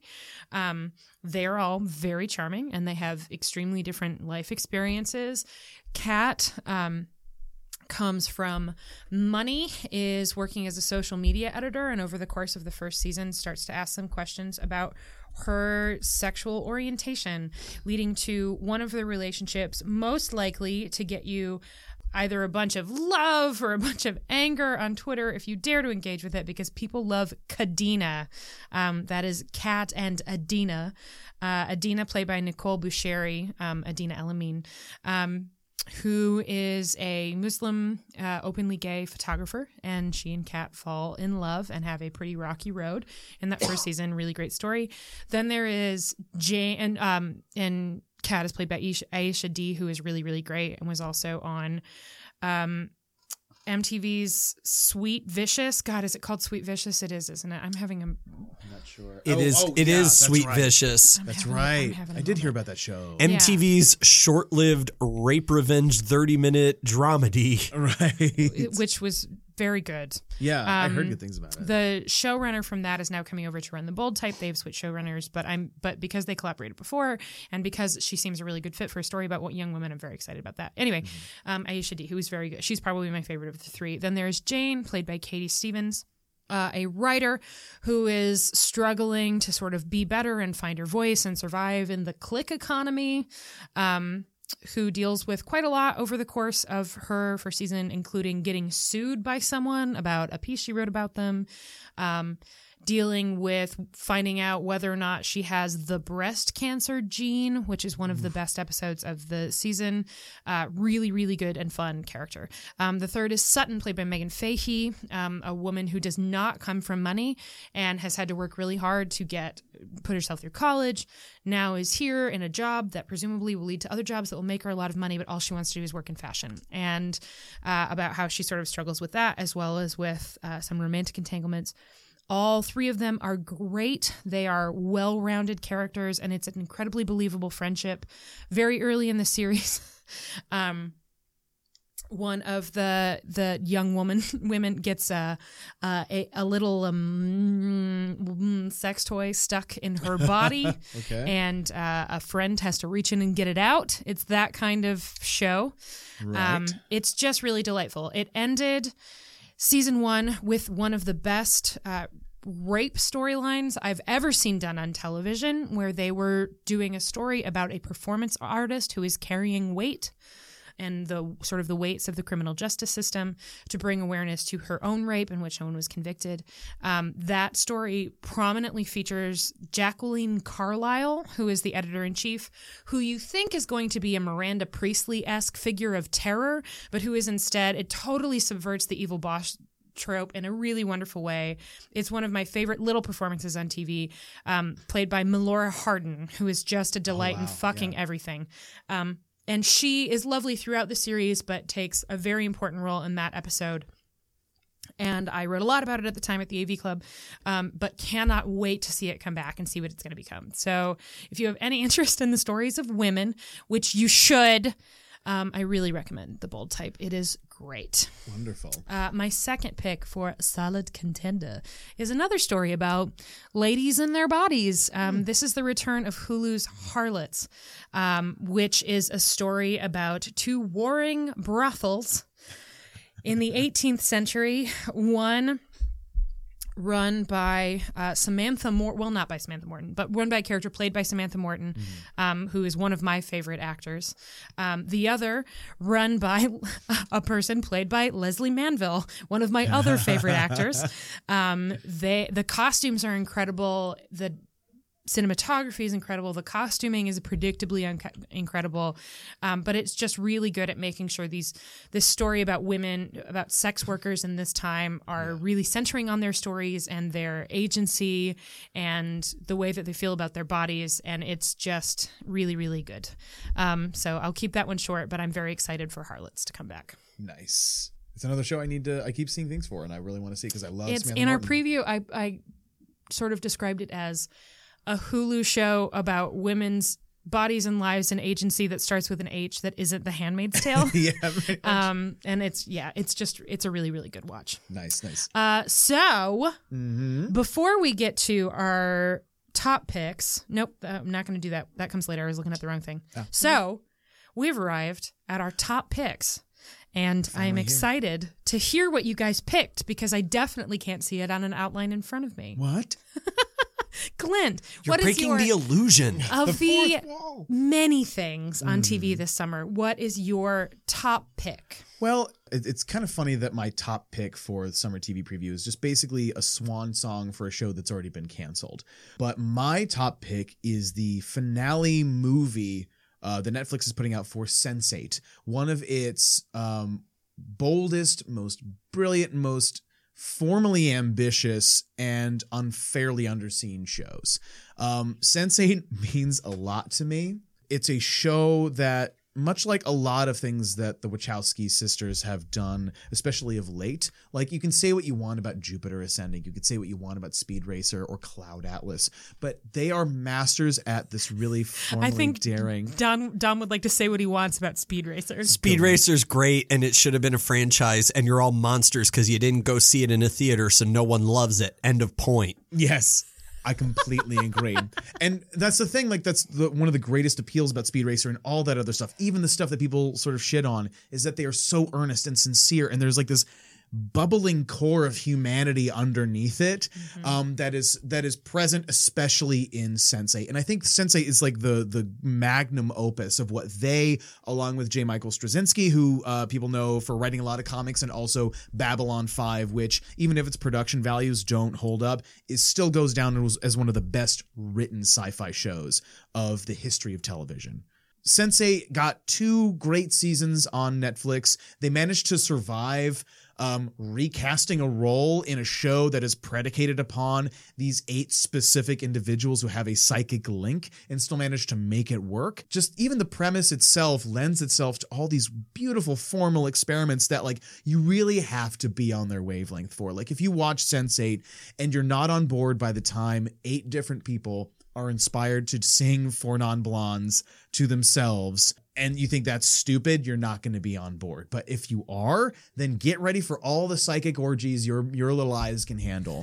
the, I, I, the way I describe it sounds kind of lascivious and tawdry, but there is it it is rooted in this essential sentiment, this incredibly sentimental show that says that there there is this essential humanity in all of us, and we if, we could only understand what our perspectives are like, our all of our different perspectives, you know, this this cluster of people that's like, you know, yeah, there's the typical like handsome white guy who's a cop from Chicago, but there's also you know a trans woman who's also an activist in San Francisco, and um, you know a bus driver in Nigeria, and uh, you know this this Indian woman who is a uh, who's a doctor who's ha- facing her own troubles, and there's there's this beautiful avenue for all these different kinds of stories while also carrying this underarching this overarching story of these people chasing them for being different. And i feel like it's such this this huge beautiful metaphor for um, the ways in which we all feel different at certain points and the ways in which we all want to cry out for this sense of community and the fact that we can find that. And it's one of the most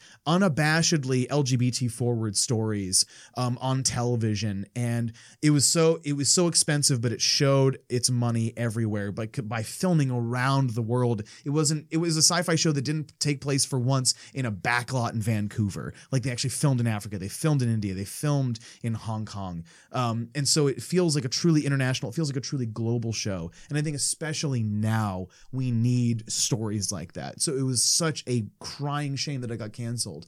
And so this is another one of those things that I kind of wish happens with The Expanse, where the fan outpouring is so extreme and so vibrant. And it happened with Brooklyn Nine Nine that they're like, okay, we've heard you. We are we can't give you a third season, but we will give you a series finale to wrap it up. And it's happening on June 8th, and I cannot wait. I should say, I guess maybe find us on Twitter or you can email tvparty at consequenceofsound.net or Facebook, whatever. Um, there is a screening in Chicago on May 25th at the Music Box where the Wachowskis and some members of the cast are going to be doing a Q&A following a screening of this final episode. Um, if y'all are interested in that, maybe we'll do a little meetup either before or great. after um, just to kind of talk about it and hang out and have, I don't know, a TV party. What? That's why we're called, Boo. that's why we're called you. that. yeah, no, Um, give so- her give her that one. You know- I've been hogging them. I don't I don't know um, whether or not any of you who are based in Chicago are Sense8 fans, but if you are, tell us and we can all get together and bid farewell to this wonderful show Yeah. and um and have a few drinks and probably talk about how sad we are that Deception got canceled.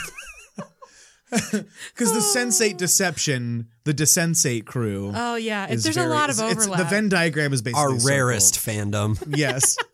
I promise talk we about- won't talk about Deception. Capital N. We can talk niche. about other shit. We can talk about whatever you want, including Exactly. Sense8. Uh, if you would be interested in that, w- send us an email or find us on Twitter or Facebook or whatever. Yeah. Um, Clint and I will probably go anyway. But Yeah, 100%. um, yeah. Anyway, that's that is Clint's top pick. That is my pick. That is top his pick. number one pick You sensed for that it was my top pick. summer. What? Yeah. God. Uh, Tom, what's your pick? Uh, is it something that has to do with wrestling? It is Allison. Great. Shockingly, guessed. to complete my quota on TV party, and now that Atlanta's done and wrestling's in its off season, I don't know what I'm going to come on here to talk about anymore. I, But say, I think I have Dom Bingo now.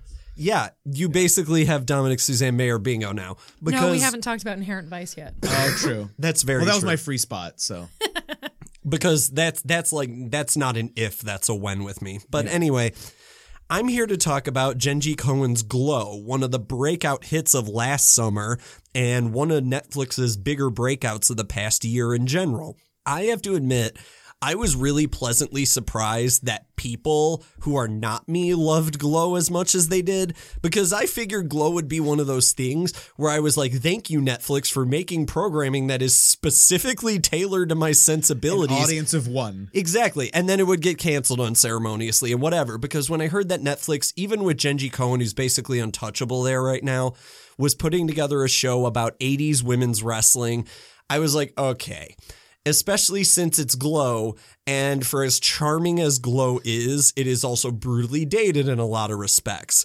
So, the really brilliant thing about the first season of the show is the way in which it draws direct attention to that and turns 80s women's wrestling in like a kitschy side company shot in a studio in particular and turns it into a parable for the condition of growing up as a young woman in this world and particularly one trying to grow up in the entertainment industry.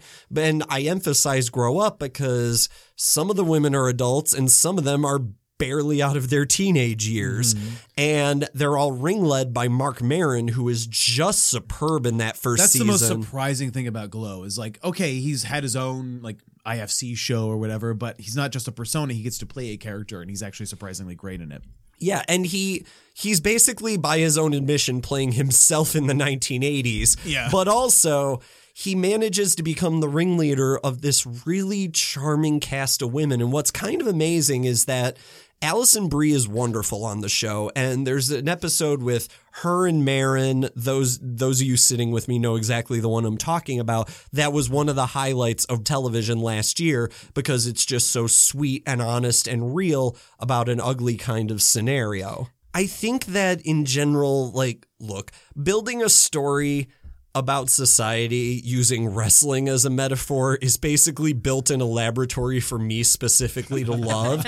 but I also feel like it does something really universal that wrestling does at its best when it's not like terrible and especially in the 1980s, like deeply reductive and racist a lot of the time.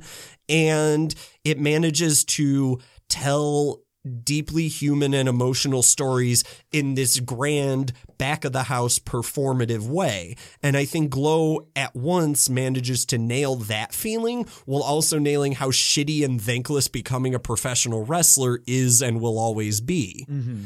And Alison Brie is wonderful playing against type, but I have to give it up for Betty Gilpin. She's it's one of my favorite it's incredible. I- on all of TV. Yeah, and both of them are great. And like and like you said, most of the rest of the girls of Glow are, are fantastic. Um, Oh, absolutely. And they occasionally sneak in actual wrestlers, which feels like a little gift to me. Like their impossibly chiseled tutor in the pilot episode of Glow was current wrestling star Johnny Mundo or Johnny Impact, depending on which company he's wrestling in. That's neither here nor there. The point is, it's got a little something for everyone. It's got something for the diehards. It's got something for people who could not be bothered to give the slightest fuck about professional wrestling. Mm-hmm. And I think that, as much as anything, puts over how good it has been so far. And I'm really, really hoping that this second season can expand on that. nice. Well, I hope that Glow sticks around for a third season. Uh, boo. You had to like, I'm you sorry. I that was- one's a yay. That's a yay. That's not a boo. But when you have to like double over backwards, is your spine okay going through all those Yeah. Nope. contortions? That was very natural. He Yeah. could have accidentally stumbled into that pun. No. okay, He that's could've- true. I walked He right could have into it. punbled into it. Thank you. You know what's hilarious? Clint, Mm-hmm. you stayed very on brand and picked a kind of like weirdo, oddball, let's love our eccentricities and differences Yeah. g- genre genre tinged Yeah. series. Dom picked the only show on television that's fictional about professional wrestling. Yes, to the best of my knowledge, Right, that's think true so. at this time. Everything else is a documentary. And I am going to give tens, tens, tens across the board to Ryan Murphy's Pose, uh, the last series that he's creating for for FX. Um, like Shonda Rhimes, he uh, made the leap to the land of streaming and loads of money, Netflix. Um, which is not to say there will not still be Ryan Murphy projects on FX. There will be, but this is his last. Um, Pose is just it's just going to be so fucking good. Um, so it is the largest cast of transgender actors ever assembled for television.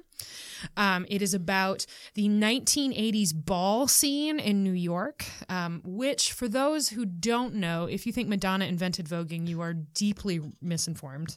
Um, if, in fact, I would say, oh, let me say this: this my so Pose is my number one pick for TV for the summer. Um, I think it is likely to be a huge hit, uh, and even if it is flawed, which because it's a Ryan Murphy joint, it's likely to be at least a little bit flawed will almost certainly be visually compelling, filled with incredible performances, and with moments that we're going to talk about all summer long.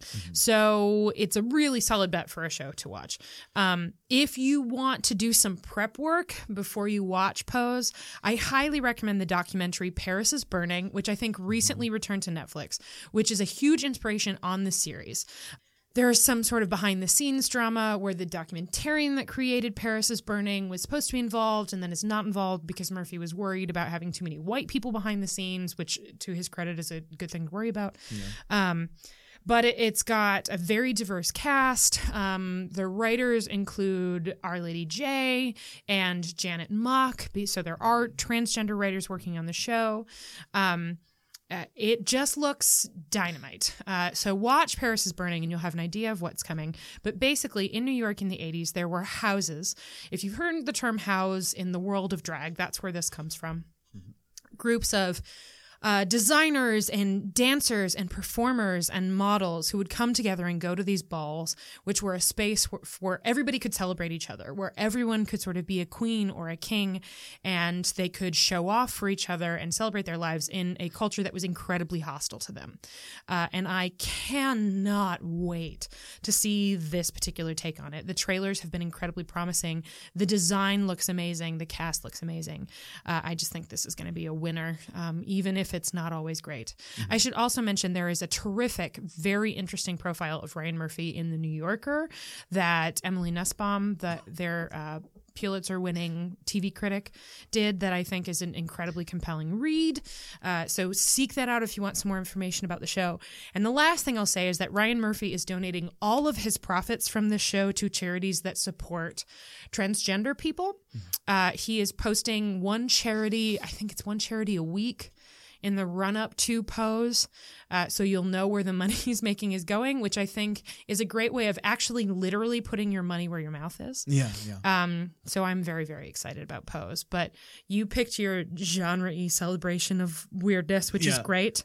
I you picked your delightful wrestling show which is great and i picked pose yeah, right. Well, I feel like all three of our shows, in certain respects, play with gender a little bit. Absolutely. Too. So, like, I think that's that's Yep. that's a, we're working on a theme. Yes. Well, Um, and they're all fabulous. Like they all have moments where you're like, that is sick. And in the good way, in the good way. Right. It's like just in case you were thinking I meant sick the other way, just like you couldn't hear Clint's shrug. Right. Um, I mean like like yes, yes, like that, Yeah, like that kind of sick.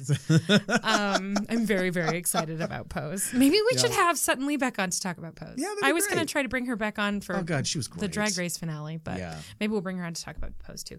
Uh, I should say there are 15 more great shows that you can read about in our TV preview, which you can find at consequenceofsound.net, which includes writing from the three of us, as well as Michael Roffman and the great Kate Kulzick. Hi, Kate. Mm-hmm. Um, it's weird not having you here this week. it's like, what? There, mm, what? Mm, Uh. we haven't talked about violin at all today. Right. this something is not right. Um, we did watch a miniseries, uh, a web series that featured violin. That's true. Yeah, Yeah. there is some So violin the spirit playing of in Kate an Emmy Kulzick for was, Megan. was yeah. with us. Yeah, today. So with that, rather than picking what's coming for the summer, perhaps we should pick what's coming But before we do that, though, Oh yes. uh, we have a little extra little extra treat for all you Chicago TV partiers out there. Um, we're doing our first live show. We we were handed a very interesting opportunity by a hotel called Hotel Moxy that's in down that's downtown Chicago. That's by River North. I think it's on LaSalle, and it's uh, I've had the privilege of. Uh, of going there and checking out the space. It's like fun, quirky little like millennial hipster kind of hotel where they have like these cool cushions and like board games and stuff. But one of their biggest uh polls now is they have this podcast booth and it is literally a booth, like a, like a glass box. But they're doing like a whole they're what they're calling the Sound Off podcast series where they're premiering this new lobby with a few podcasts and TV Party is going to be one of them. And so if you're in Chicago and happen to have the afternoon off on Wednesday, May 16th from 4 to 6, I believe, Allison and I will be there doing a live episode of TV Party at Hotel Moxy. We are going to be talking about a bunch of things. We have yet to complete the list, but we Yes. figured the best way to talk about TV in what might be a bar full of strangers, where we don't, because originally we were like, oh, this is great. This will be our Doctor Who episode. And then we remembered that just because we love Doctor Who doesn't mean everyone does. Yeah. Um, so what we're going to do is we're going to have conversations like, what is the best bar on television? What is the best, who is the best fictional lawyer in TV history? Yeah. What's the best TV catchphrase? All best TV theme song. Shotgun style. And then we are also going to debate the best doctor, but that's, you know, you have to give us one. Uh, so I'm very excited about that. You should come see it and have a drink. Please don't worry if you're not off work until five. tickets are free. Just show up Just show up and you don't have to show up at four. Just show up. It should be really, really fun. anytime between 4 and 6. We would love to see you. and we'll hang out after. Exactly. We can talk about whether or not we're all going to go see Sense8. Um, so now that we have that live show plug out of the way, let's talk about our picks for next week. Allison, what do you want to watch next week? Oh, I'm going to cheat and pick three things. I'm really sorry. but I thought of one, and then I thought of another one that I had to talk about, and then I thought of a third one that I definitely had to talk about. So, uh, my first pick, and I'm just, I'm not even really going to say anything about it. But if you've been watching The Americans this season, all I need to say to fill you with dread is that the next title is, uh, the next episode title is The Summit. It's the thing that they've been talking about all season. It's been one of the most pressing things in Elizabeth's spy life. Um, it means that probably all kinds of shit is going to go down. Uh, and we're fast approaching the end. So the show is sort of um, rather quickly inching closer and closer to just being a, a KGB versus FBI story. And that is terrifying. Um, they set up some things in this week's episode, which was excellent, uh, mostly having to do with Stan's interest in their many disappearances at long last, and um, with Paige's um mm, questionable sk- spy skills and with poor henry being so in the dark uh, that it just feels like doom is speeding right towards the jennings family. So yeah the summit. I'm uh to say i'm looking forward to it would be incorrect. Um i anticipate it being excellent and upsetting my next pick is the first installment of the excellent PBS slash BBC adaptation of Little Women. By the time you're hearing this, part one will have already aired. It airs Sunday night, but you'll have parts two and three in your future. The great thing about this adaptation of Little Women, which is written by the creator of Call the Midwife, is that it treats all of these women like people, like flawed people, and not in a sort of idealized romantic literary sense, where they all have their great characteristics and they all have their not great characteristics. And listen, I love the Winona Ryder Little Women. I love the Little Women adaptation from the 1940s. There's a pretty great musical. There have been great stage adaptations, but this is the first one where everybody felt real and flawed and where it felt really intimate in looking at their lives. Um, I cannot speak highly enough of it. I liked it so, so much. I've got a review of that at rogerebert.com, but honestly, just watch it. If you need more convincing, Emily Watson plays Marmee Nah. like an actual human, which is amazing. And Angela Lansbury, Dame Angela Lansbury, plays Aunt March, and she's terrific. And she's got a parrot, and it bites on people's hair and stuff. Oh shit, I'm Um, sold. It's really, really, and it's beautiful to look at, and it has the, this delightful little theme song that goes over the opening credits, where the music's by Andrew Bird, Bird and the animation is just pretty, and it's great. My third pick is The season finale, hopefully not the series finale, and it should be said NBC has announced ca- cancellations, and Timeless was not one of them. Yeah. So there is a chance that we're going to get a third season of Timeless. I have to say, the last episode that I watched, and I have not watched the finale yet, is great. Like capital G great, funny, weird, surprising, sad, sentimental, just wonderful. Um, have you watched it yet? No, no. The last one I watched was Mrs. Sherlock Holmes. So Well, couple this one, it uh, I'll just give you the setup without spoiling anything. Yeah. The most recent episode, the time team goes back to 1981 because the mothership has gone to 1981. They assume they're there to make sure that President Reagan is not assassinated. It's the day of the attempted assassination of Ronald Reagan by John Hinckley. And it turns out that it's not, but it's because Agent Christopher is a cop in Washington, D.C. at the time, and the mothership has decided to go after Agent Christopher because if they take out Agent Christopher in 1981, there is no timeless. Oh. So the entire premise of the show disappears. They will be timelessless. It, so it's a lot of Sakina Jaffrey. It's ugh, I can't believe you. it's a lot of it's a lot of Sakina Jaffrey. Um, it's a lot of a really wonderful young actress who plays her in 1981. Um, it's just a really really good episode. The finale is a two part two hour episode. I hope to God that it is not the series finale and just a season finale. And I will say, our own Kate Kulzick, hi Kate, uh, texted me to tell me that she, because if you remember from last week, Kate is a little hesitant about Timeless, or Yeah. was, because she texted me to say that this finale was incredible and it got her fully on board. Oh shit. So I am so excited to watch it. And um, yeah, and I really, really hope that the fact that it has not yet been canceled by NBC means there's a chance that we'll be getting a third season. Yes, I can't wait to see that episode and absorb it in all of its timelessness. Ah. Don, what are you seeing next week? what are you excited about? I, before the two of you actively kill each other in front of me in this small podcast room, I'm Yeah. going to move on. And we're going to talk briefly about the royal wedding, a thing I'm very The qualified to talk wedding. about. I'm not qualified to talk about the royal wedding. But anyway, um, the guy in England is marrying an American lady. And she's Canadian. She's Canadian. I'm sorry, I was remembering the Julia Stiles vehicle, the Prince and Me, so forgive me. I was getting my wires crossed a little bit. But be that as it that may, makes me happy. um, royalty is marrying not royalty, who will subsequently become royalty, and a lot of people are going to be on the parade route. I believe they call it a parade when people get married, right? And and then. Um, as if that wasn't enough incentive for you to tune in to a political social spectacle that even the British have a lot of weird feelings about, let me point you to HBO, where Cord and Tish, aka Will Ferrell and Molly Shannon, will be doing live commentary on the royal wedding while it happens. if you're not going to be up at 7:30 Eastern, 6:30 Central, 5:30 Mountain, 4:30 Pacific. Uh, HBO will be rebroadcasting it that evening. Uh, but I want you to know, and because I'm saying into a microphone, he's going to feel more pressured to follow through. I jokingly suggested that as repayment for me watching all of WrestleMania, that Dominic come over to my house at 6:30 in the morning for Royal Mania. And dear listener, I'm truly thinking about it. It's um if we're putting it in wrestling terms, it's gonna be an event for the ages. Um if I if I could Vince McMahon it for a bit. Live this Saturday morning. There's gonna be a beautiful royal wedding. There's gonna be pageantry, spectacle, all the things you ever wanted to see in a royal affair. And Why does Vince McMahon sound so much like Jordan Peterson?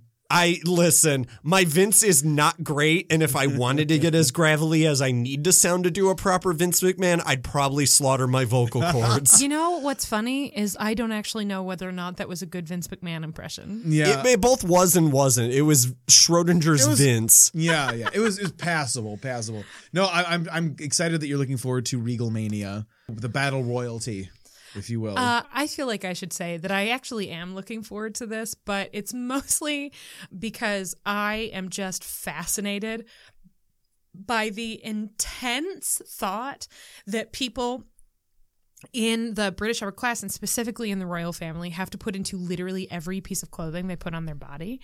And so it's like intense speculation about what Meghan Markle is going to be wearing and what it's going to say about her approach to being a member of this family and what Harry is going to wear and the designers they're picking and how how much or little of her skin and her body is going to be revealing and what what Kate's gonna wear there and what Elizabeth is gonna wear and It's basically- what jewelry is going to be worn or not worn. And there's a rumor that Meghan is gonna wear Diana's crown, which Kate wasn't allowed to do. And it's just I am very excited about all of that bullshit because clothing um, is inherently political. It just is, particularly when it's on a woman's body. So I'm very Well, after the interested. coronation, was never the same. I'm very, very interested in uh, this. And if So doesn't come over at I'm six looking forward thirty, to I will not be The watching it live. If he does come over at six thirty, I will be watching it live.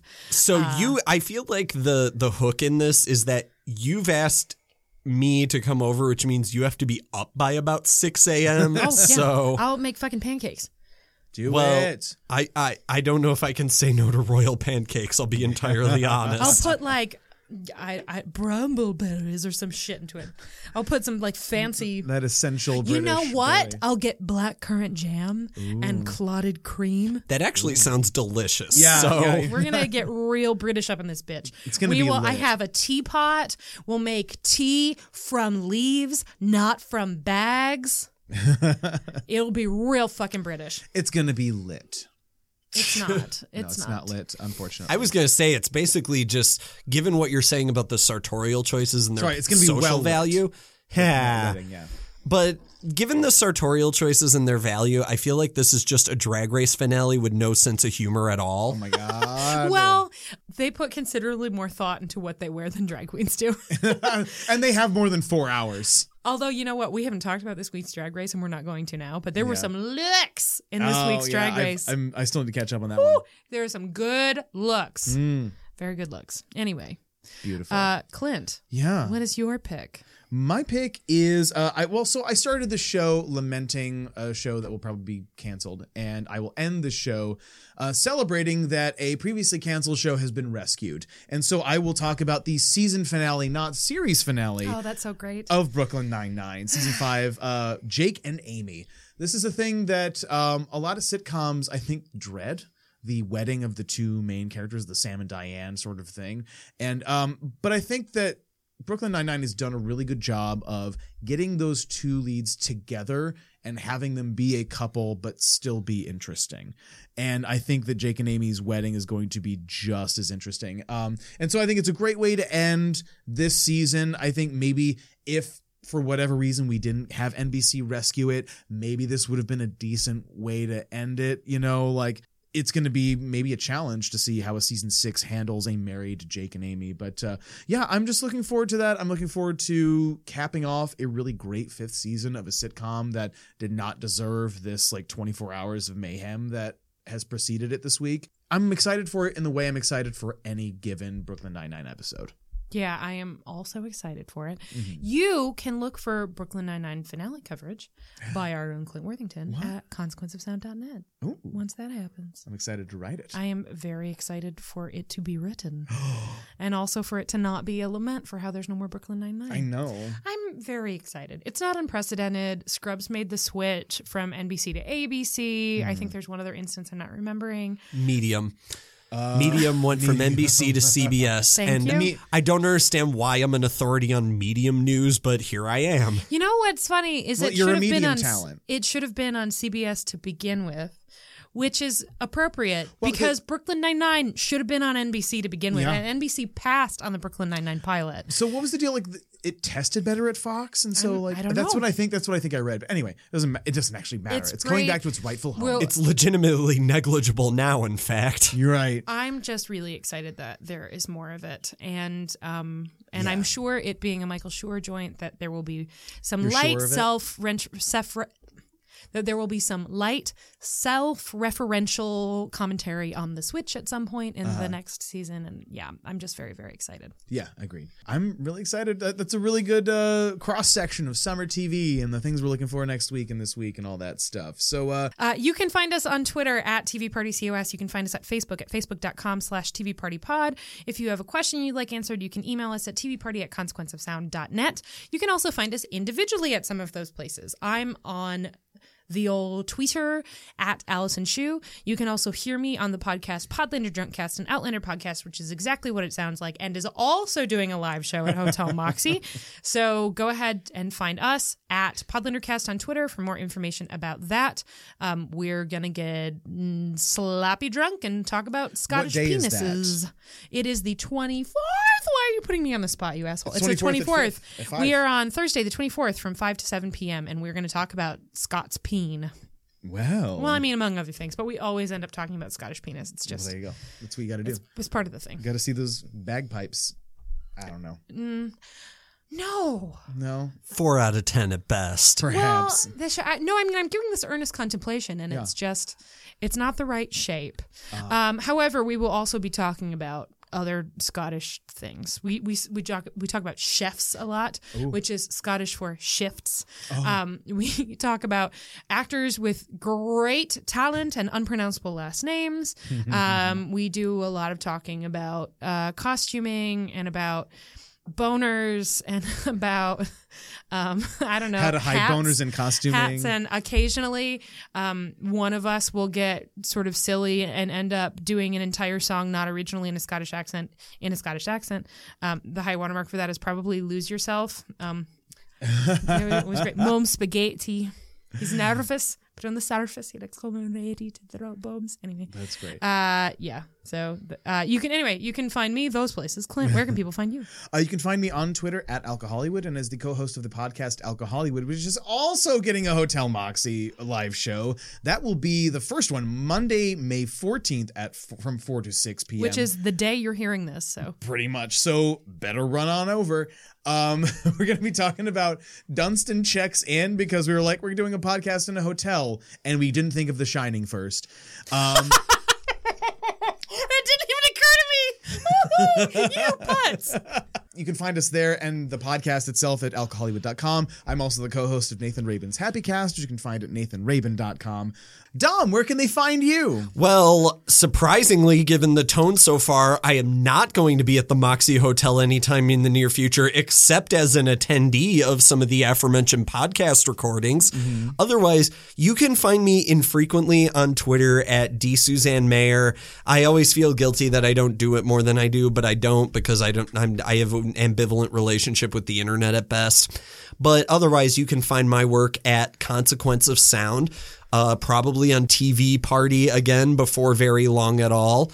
And you can also find me on the upcoming season of the Consequence Podcast Network show Filmography, where I will be dissecting the works of Stanley Kubrick in exhaustive detail, probably with these two people, among others. Mm-hmm. Fun fact, I think between Allison, between you and I, we have three of the five podcasts that Hotel Moxy is doing this opening week, which I think is fantastic. I need to make some different life choices. Yeah, perhaps me too.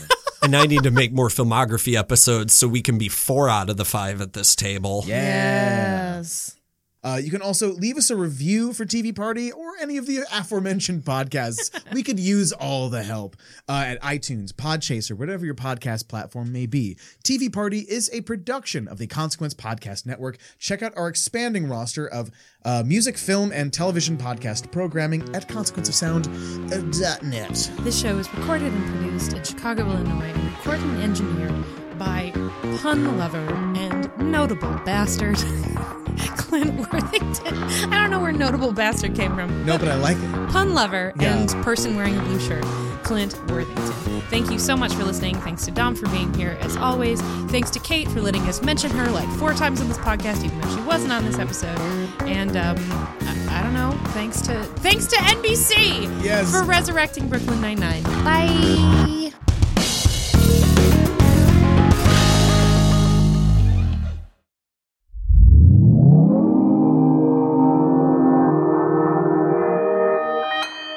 Consequence Podcast Network.